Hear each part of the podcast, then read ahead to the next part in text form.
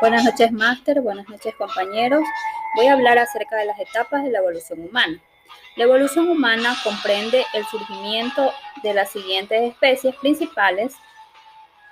Eh, vamos a hablar acerca del Australopithecus. Primeros primates en cambiar en caminar erguidos fueron un grupo variado y exitoso de especies que se enfrentaron a un cambio climático intenso de la sabana de su época, viéndose obligados a abandonar la dieta vegetariana y empezar a cazar, dando así origen género Homo. El Homo habilis, el género Homo se caracteriza por su capacidad de desarrollo de herramientas de piedra, y el primero de ellos existió en África hace 2,2 millones de años.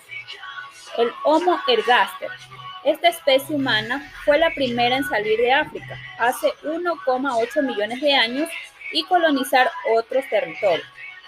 El Homo erectus habitó en Asia hace 1,8 millones de años, hasta su extinción hace 13 mil millones de años.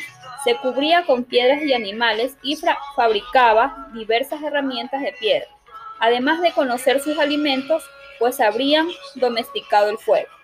El Homo antecesor, de mayor altura y de cerebro pequeño todavía, en comparación con el Homo sapiens, fueron el primer eslabón humano europeo. Gracias.